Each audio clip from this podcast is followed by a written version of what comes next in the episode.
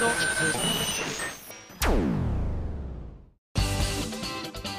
井あさみのシンガーソングゲーマー。皆さんこんにちは。今井あさみの SSG218 回目でございますがえー、いろいろイベント続きだったというのもあって皆さんから来たメールを紹介しきれていないのでここでは SSS に来てくださった方のねメールをちょっと紹介しようかななんて思っております。キュベ三昧さんです。どうも。ミンゴスこんばんは。こんばんは。6月の16日に行われた SSG のイベント参加してきました、えー、SSG のイベントには初めて参加したのですが実にフレーダムですね。似てたよ。実に似てないか緊張しているという玄ちゃんのトークも面白かったしいちいちドヤ顔で締めるドラマミンゴスもかっこいいと思いながら笑えてよかったですよ。ということで。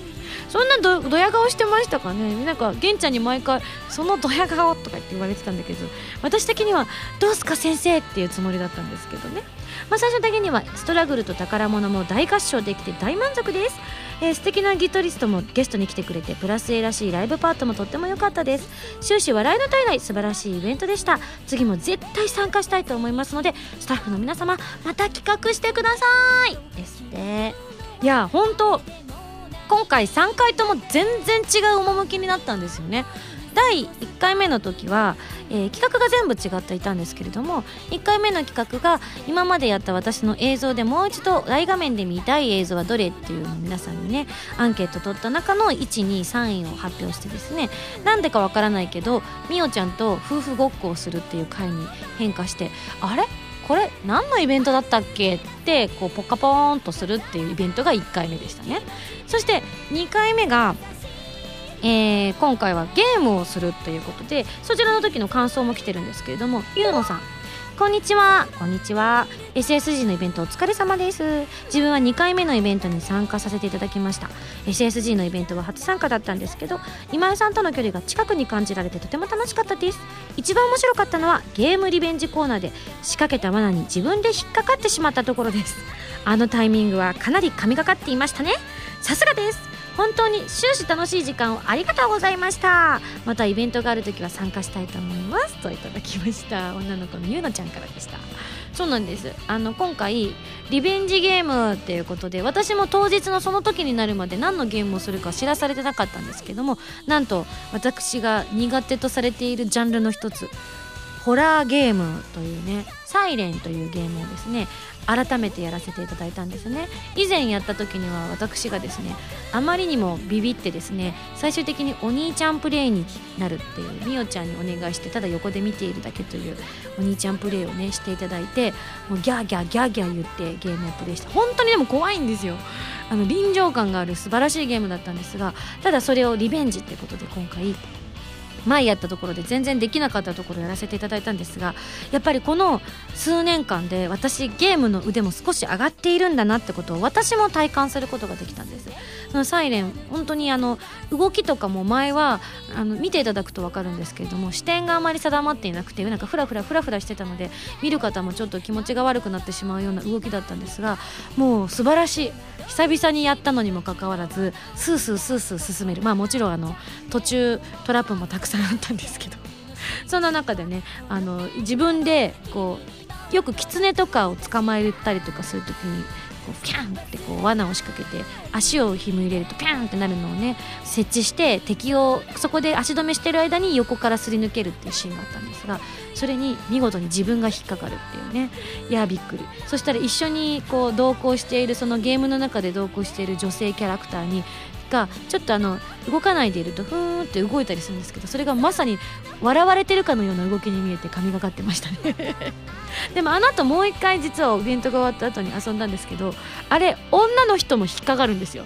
あの私がちょっと試しにやってみようと思ってやってみたら女性も女性の足元に置いたら見事に引っかかったんですよ。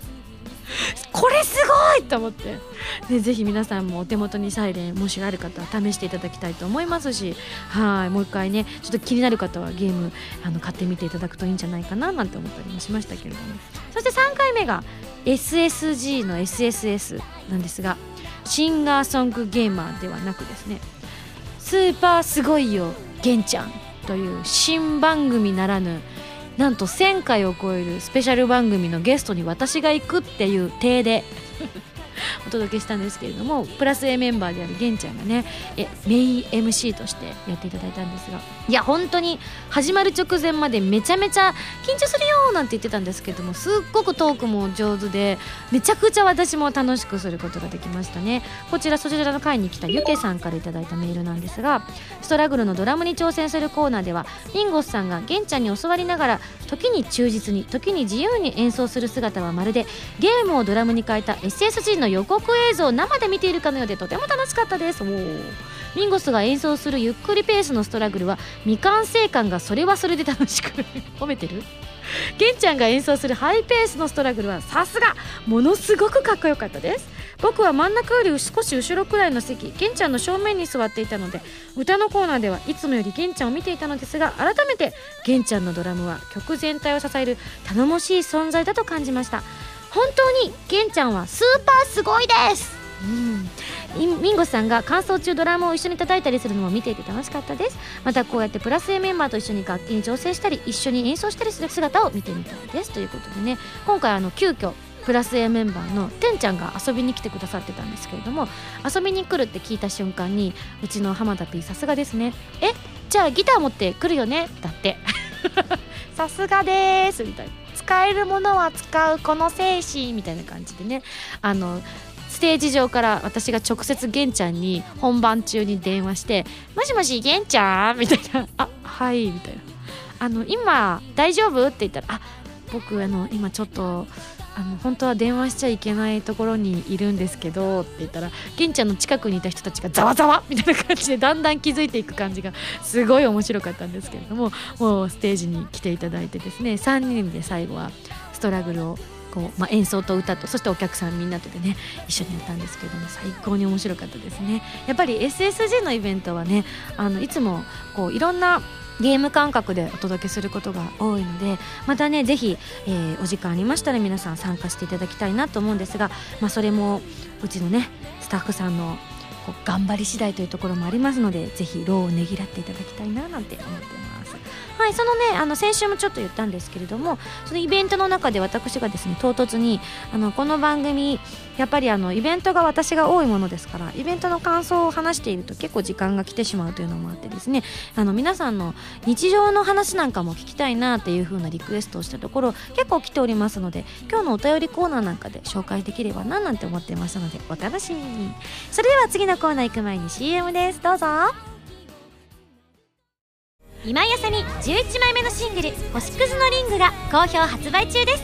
星屑のリングは OVA「コープスパーティー Tortured Souls 暴虐された魂の呪叫」のオープニングテーマとなっています。カップリングには「テンダイズ・ザ・ナイト」「路地裏のプラネタリウム」の2曲を収録です。今回は通常版と DVD 付き版の2種類での発売。DVD 付き版には「星屑のリング」のミュージッククリップも収録されていますので皆さん聴いてくださいね。今井あさみの3枚目のアルバム「プレシャスサウンズ」が絶賛発売中です。2012年私の音楽活動がたっぷり詰まった音のあふれる素敵なアルバムになりました。ブルーレイ付き限定版には新曲のミュージックビデオも入っています。ぜひいろいろな音を感じてくださいね。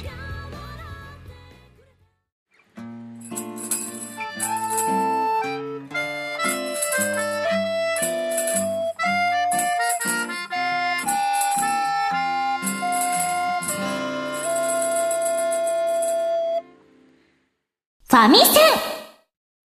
このコーナーはファミツートコム編集部から派遣された謎の司令官みおちゃんがおすすめするゲームを真のゲーマーを目指す私今井あさみが実際にプレイして紹介するコーナーです。前回の指令書に書いてあったおすすめゲームは日本一ソフトウェアさんから7月25日に発売されるプレイステーション3用ソフト「魔女と百鬼兵」というタイトルでございました。というわけで予告動画の方が公開されてますけれどもあのこちらも今回お兄ちゃんプレイになっちゃいましたね。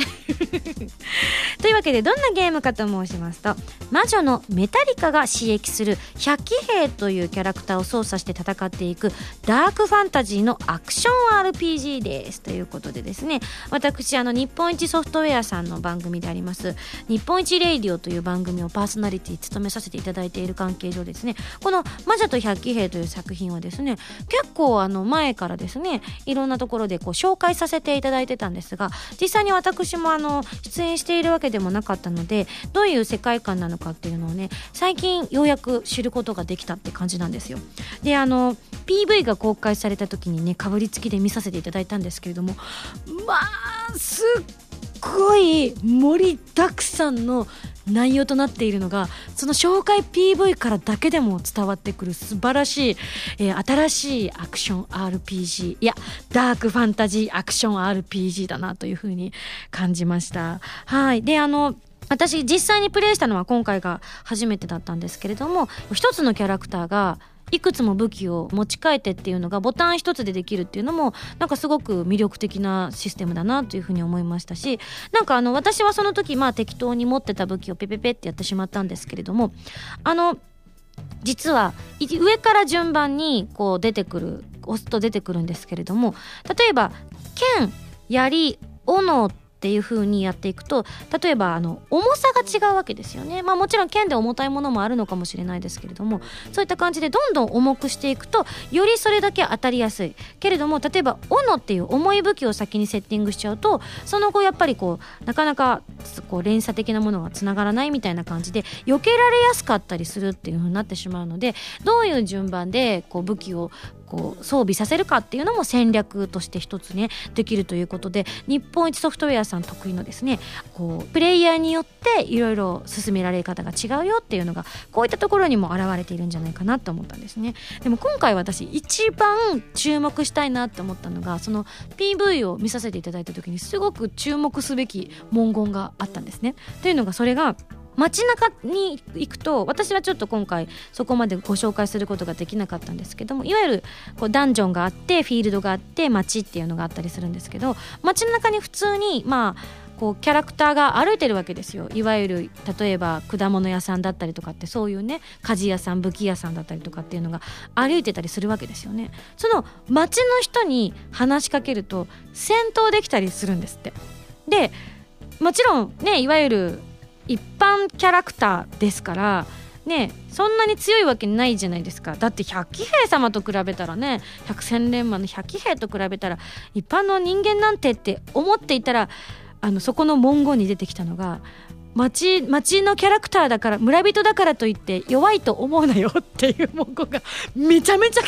心に刺さったんですよね。すんごい強かったりするんですって。だからなんかふんふんふんって情報仕入れようと思って軽い気持ちで話しかけて戦ったりとかしちゃうとボッコボコにやられるっていうねおばさんが強かったりするっていうこともあるみたいなんでそういう意味でも本当にいろんなところに遊び心が散りばめられた、えーゲームになっているんだなっていうのを改めて感じました。本当にやり込み要素という面ではねもう皆さんに語るまでもなく素晴らしい面があったりするのでぜひぜひこちらですね遊んでいただきたいななんて思っております。あのストーリーの方もかなりボリューミーになっているらしくてですねオムニバス形式になっていて、えー10話以上、えーあるということですのでぜひこちらをですねご購入していただいてですね、えーエンディングを見ていただきたいななんて思っています。はい。であのダークファンタジーってどういうことなのかなって私もずっとあの日本一レディオやってる時に思ってたんですけれどもなんか結構ねまだあの、ま、割と楽しい要素な感じのトークが多かったんですけれどもね。あの最初の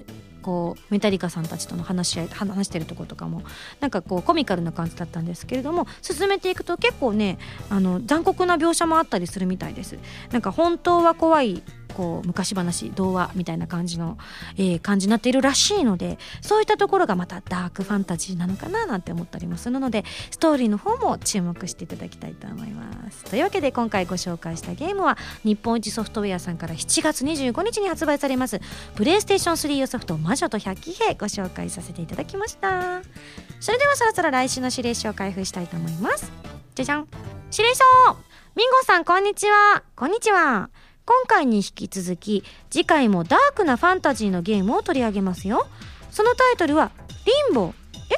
これ私やりましたよね？リンボね。えー以前取り上げミンゴさんが何度もやられたちょっとホラーテイストなゲームです、えー次回はそのプレイステーションビータ版。あビータ版が出たんだ。へえ取り上げますよ。それでは頑張ってね。謎の司令官みよちゃんよりといただきました。なるほど。あでもいいですね。あのゲームポータブルにもぴったりな気がします。すんごい好きなゲームの一つですね。なるほど。じゃあ久しぶりにちょっといっぱいクシャーってなりたいと思います。それでは来週のゲームはリンボプレイステーションビータ版に大決定。以上ファミセンのコーナーでした。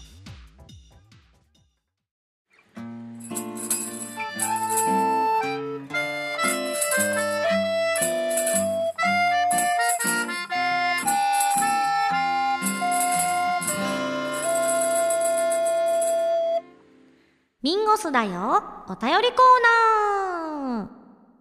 はいこのコーナーはいろんなお便りを紹介するんですがはいあの先週から予告しておりました通り皆さんの日常をお送りくださいということでお届けいただきました。メールを紹介したいと思います。こちらアンドルネーム横新さんです。どうもどうも。今井あさみ様お世話になっております。会社メールかーい。どうも 先日見るともなしにテレビを見ていると某有名な風水師さんが番組に出てきたのですが気になる発言をされていたのでご報告です。その方曰く2013年のラッキーカラーはゴールドブルーそしてオレンジとのことです。おおこれは全て今井さんの2013年のライブのテーマカラーではないでしょうか。えプレシャスサウンズブルーとオレンジは言わずもがなのバースデーライブということでこれは偶然なのかはたまた今井さんもしくは関係者の方のどなたかが風水に詳しかったりするのかもしくは単にドクターコパさんのファンだったからなのか。コパさんだったんですね。なるほど。わかりませんが、えー、今井さんのライブは風水的に良いものだったのですね、えー、よくわかりませんがありがとうございます。こちらこそよくわかりませんがありがとうございます。少し驚いたのでご報告させていただきました。だってえー、偶然ですよね本当に。まああのゴールドのカラーが決まったのはプレシャスサウンドのアルバムが発売された時なんですけどもまああのこれの映像が発売されたのが2013年だったのである意味確かにゴールドがテーマカラーになりますよね。そしてあのブルーとオレンジということでぴったり。すごーい。浜田さんもちろん計算ですよね。そんなドクターコパのファンだったりしませんよですって。絶対嘘ですよね。偶然だと思うんですけれども本当嬉しいですねそれはね。じゃあきっとうまくいったのもそういう風水的な面もあったのかもしれないってなんかいいことは全部取り入れていきましょう。でもなんか先日私現場でですねある方にと話をしていた時にそんな話が出たんですけれどもあの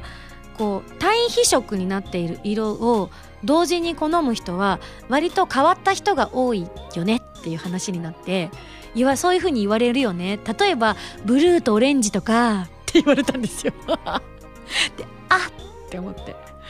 あ変わった人なのかな？私って思いながらニヤニヤしながらね話したりもしてましたが。はいというわけでね。いやでもよかった。当たってましたね。こういうのはあやかっていきましょう。続きましてこちら。ハンドルネームホーリーさんです。ありがとう。ホーリーと申します。聞いてくださいミンゴス。家の近くにコンビニができました。それも徒歩3分の距離です。2年くらい前までは徒歩7分くらいの距離でコンビニがあったのですが駐車場が狭いという理由で自宅から車で3分の距離へ移転してしまいこの2年間は一番近いコンビニまで自転車で10分という距離という悲しい状況でした、えー、自分は車を運転しないのでやっぱりコンビニが自宅近くにあるとかなり便利ですよね。というふうにいた。ただきました。へえそっか。あの、このねホーリーさん実はですねあのおそらく私が推測するに小倉辺りにお住まいなんだと思うんですよね。なぜかというと話は変わりますが先日イベントに来ていただいたあるあるシティから Dear Darling が流れてくると仕事の疲れの体にはかなり癒し効果があり明日も頑張るぞって疲れも一気に回復しますってあるのできっとあのあるあるシティの近くにお住まいなんだと思うんですよね。そっか結構あの関東というか東京のね都心に住んでいるとあの徒歩10分行かないとコンビニがないっていう状況があんまりないんですね。逆に住宅街とかに住んじゃうとそうかもしれませんが路線こう電車のねいっぱい通ってるところとかに住むとどの地域もあんまりないなっていうふうには感覚的には思ってるんですけれどもそっか自転車で10分の距離は結構ですよね。いやよかったね。嬉しいね。うん。コンビニがあればねあの注目のゲームとかも予約できたりしますからね。CD とか買えたりするんですかね。どうなんでしょう。書いたりします？一部。なるほどね。なんかそういう意味でもとってもね便利ですよね。なるほど。よかったですね。ただどのコンビニかによっても勢力図がありますけどね。どうでしょう？皆さんはどのコンビニが好きですか？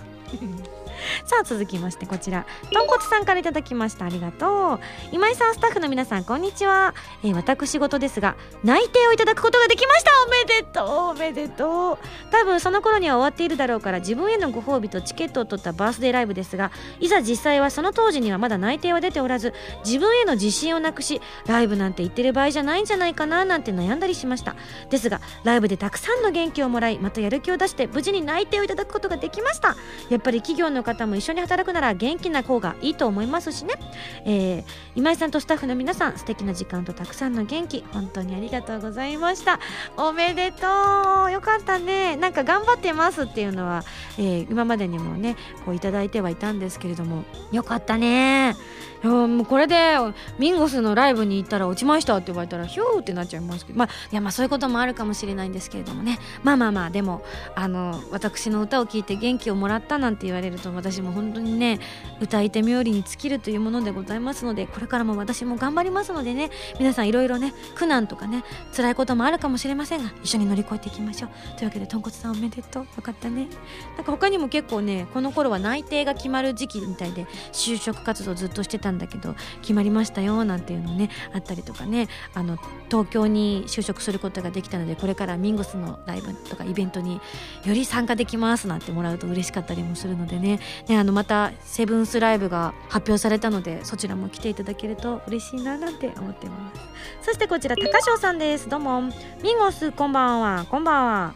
先日仕事先の後輩と雑談している時にどんなアニメを見ている？なんて話になりました。おすすめのアニメはありますか？と後輩が聞いてくるので自分は見るアニメ偏ってるからなーなんてこと言いながらも当然のごとくミンゴスの出ていらっしゃるシュタインズゲートとアイドルマスターを進めておきました。まあ進めてはみたけど興味がないかなと、えー、思っていたのですがその数日後にその後輩からシュタインズゲートを全部徹夜で一気見したと聞いて驚きました。マジで？ツークールあったから大変だったでしょいや嬉しいな、えー、見始めたら続きが気になって全部見てしまったということだったのでその気持ちはわかると同意したのですが自分が進めたことで興味を持って面白いと思って見てくれたのはとっても嬉しかったです。内容に関しての疑問もいろいろと聞いてきてくれたのでわかる範囲で答えたりしましたよ。映画も見たいなーなんて言っていたので公開中に見てくれることを少し期待しています。ます。といただきました。ナイス高翔さんありがとう。嬉しい。えへへ。いやでも確かに下着は1話見ちゃうと続きがかなり気になるね作りにもなっているのでいやそれが策略にはまってますね。ニヤニヤ。いや嬉しいです。ありがとうございます。さあそして次。柊さんです。ミンゴスこんにちは。こんにちは。えー、通常のお便り欲しいぜというメッセージがタイムライン上に流れてきたので送ってみることにしました、えー、16日の SSG のイベントが行われていたその時僕は運転免許を取るために教習車を路上で走らせていました。その日の教習は教習生3人と教官1人が同じ車に乗ってその時感じたことを次の時間でディスカッションするというもの。そんなのが今はあるんですね。え、そんなわけでホワイトボードに書かれた欠点を書き連ねてみました。あ、そうか、ディスカッションしてるから、あなたの運転はこうですよっていうのをホワイトボードに書いたんだね。っていうことで、柊さんが言われたことを書いてみたということで、目視が甘い、テンパる、幅寄せしすぎ、視野が狭い、判断が遅い、判断をもっと早く、一緒だよ、最後。後ろ2つは同じ人が書いたものです。よっぽど遅かったんだね。遅いよもっと早くみたいなね。ここまで言われるかと思いましたが、ここまで言われることをしてしまったので、何とも言えません。あ、ビビらしたな、さては。なるほど。ミンゴスと同じくペーパードライバーになりそうな未来を垣間見た一日でしたよ。ということでね。まあでも無事ね免許が取れるといいですね。この後また多分本試験みたいなのもきっとあるんじゃないのかな。ちょっと私も現代のこう運転免許の仕組みは分かんないんですけど私の中で運転免許っていうと免許を取ろうって思っちゃいますからね。あのかっこ山本綾乃。どうなんでしょう？今は変わってるんでしょうか、まあ、地域によっても違うかもしれませんが。まあ柊さんよっぽど何かあったんでしょうね。ヒヤッとする場面があったのかもしれないですね。でも思うんです。あの運転は向き不向きがありますから、まあ、もちろん慣れというのも大事だと思います。うちの母なんかも結構年を取ってから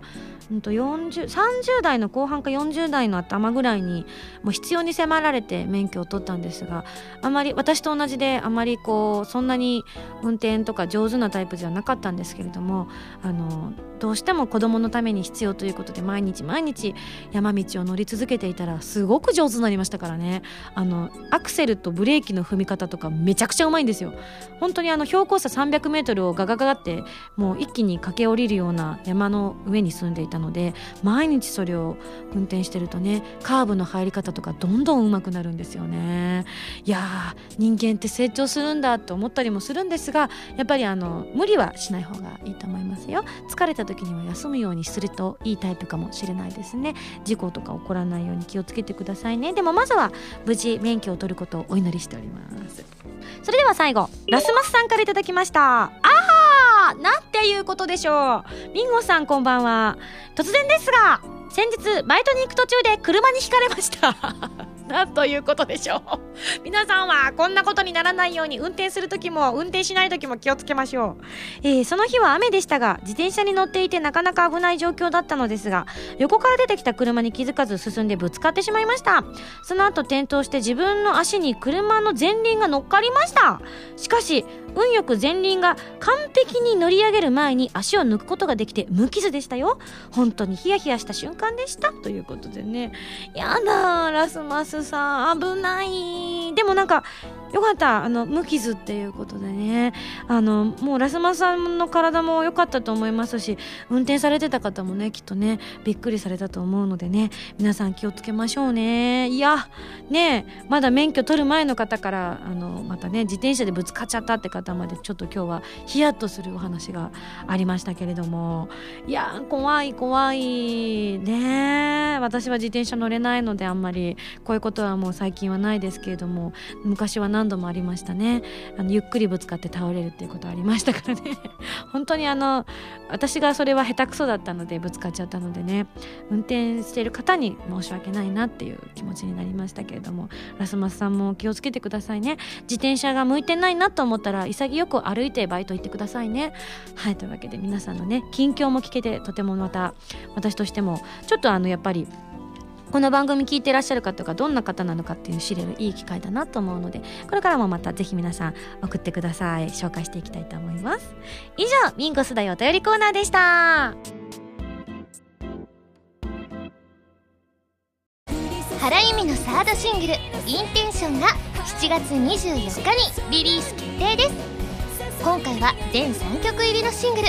表題曲の「インテンション」は小説「オーバーロード4リザードマンの勇者たち同梱」のドラマ CD 主題歌。カップリング曲には PS3&Xbox360 ソフト「ファントムブレーカーエクストラ」オープニングテーマ「ブルームーン」とさらにもう1曲新規録り下ろし楽曲も収録。DVD 付き版にはインテンションのミュージッククリップも収録しているのでぜひチェックしてくださいね。ウェブラジオ今井あさみの SSG 初の音楽 CD がついに完成。オープニングテーマ「スパークル」からライブの定番曲「ストラグル」リスナーの皆さんと作った宝物など全6曲を集めた珠玉の1枚です。初回生産版はゲッターズ飯田さんが私を占うトーク CD 付き。豪華ボックス仕様会員証付きの今井あさみの SSG シンガーソングステージ発売中です。会員ナンバー5番ミンゴスからのお知らせでした。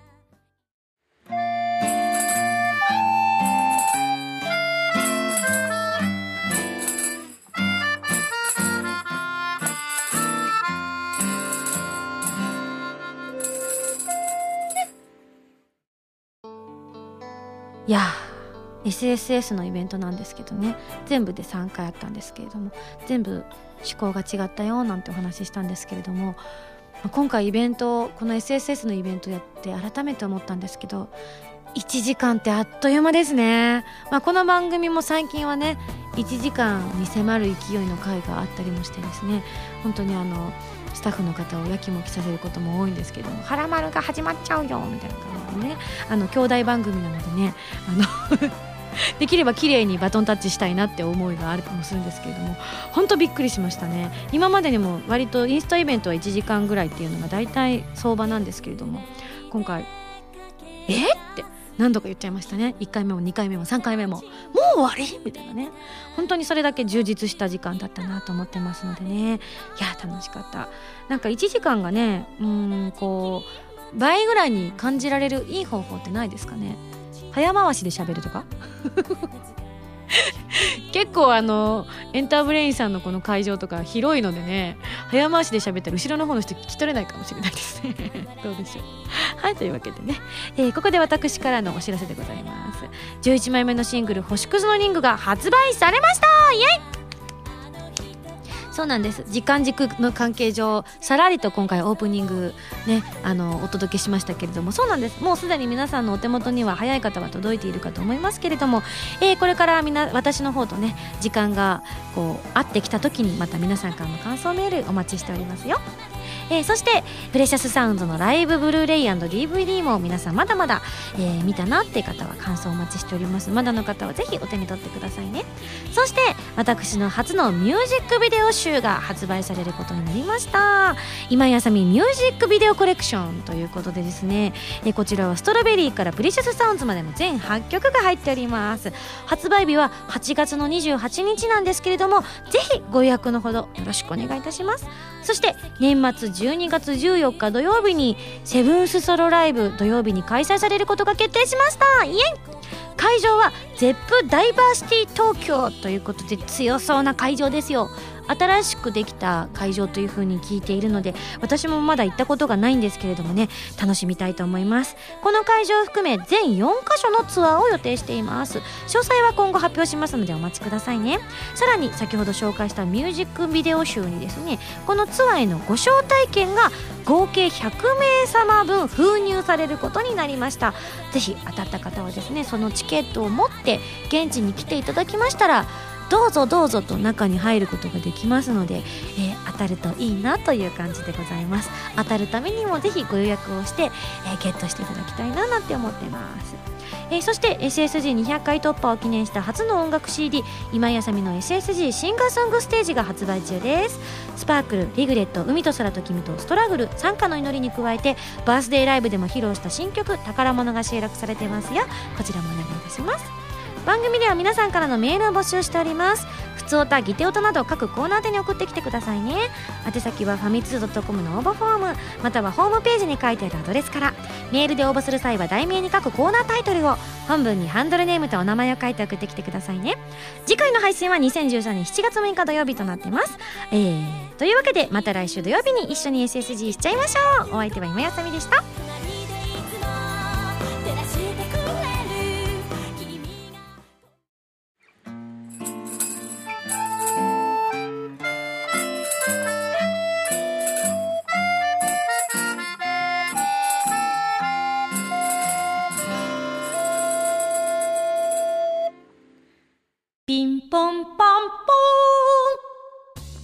Ay, です、え緊急告知の時間でございます。最近ちょっとご無沙汰だったんですが一時期ガンガンあったので毎週ついてるものなんじゃないかっていうねお声もちらほらと聞こえたんですがいや本当に緊急告知でございます。というのもですね、えーここでですね最新情報私の音楽活動に関する最新情報をお届けしたいと思います。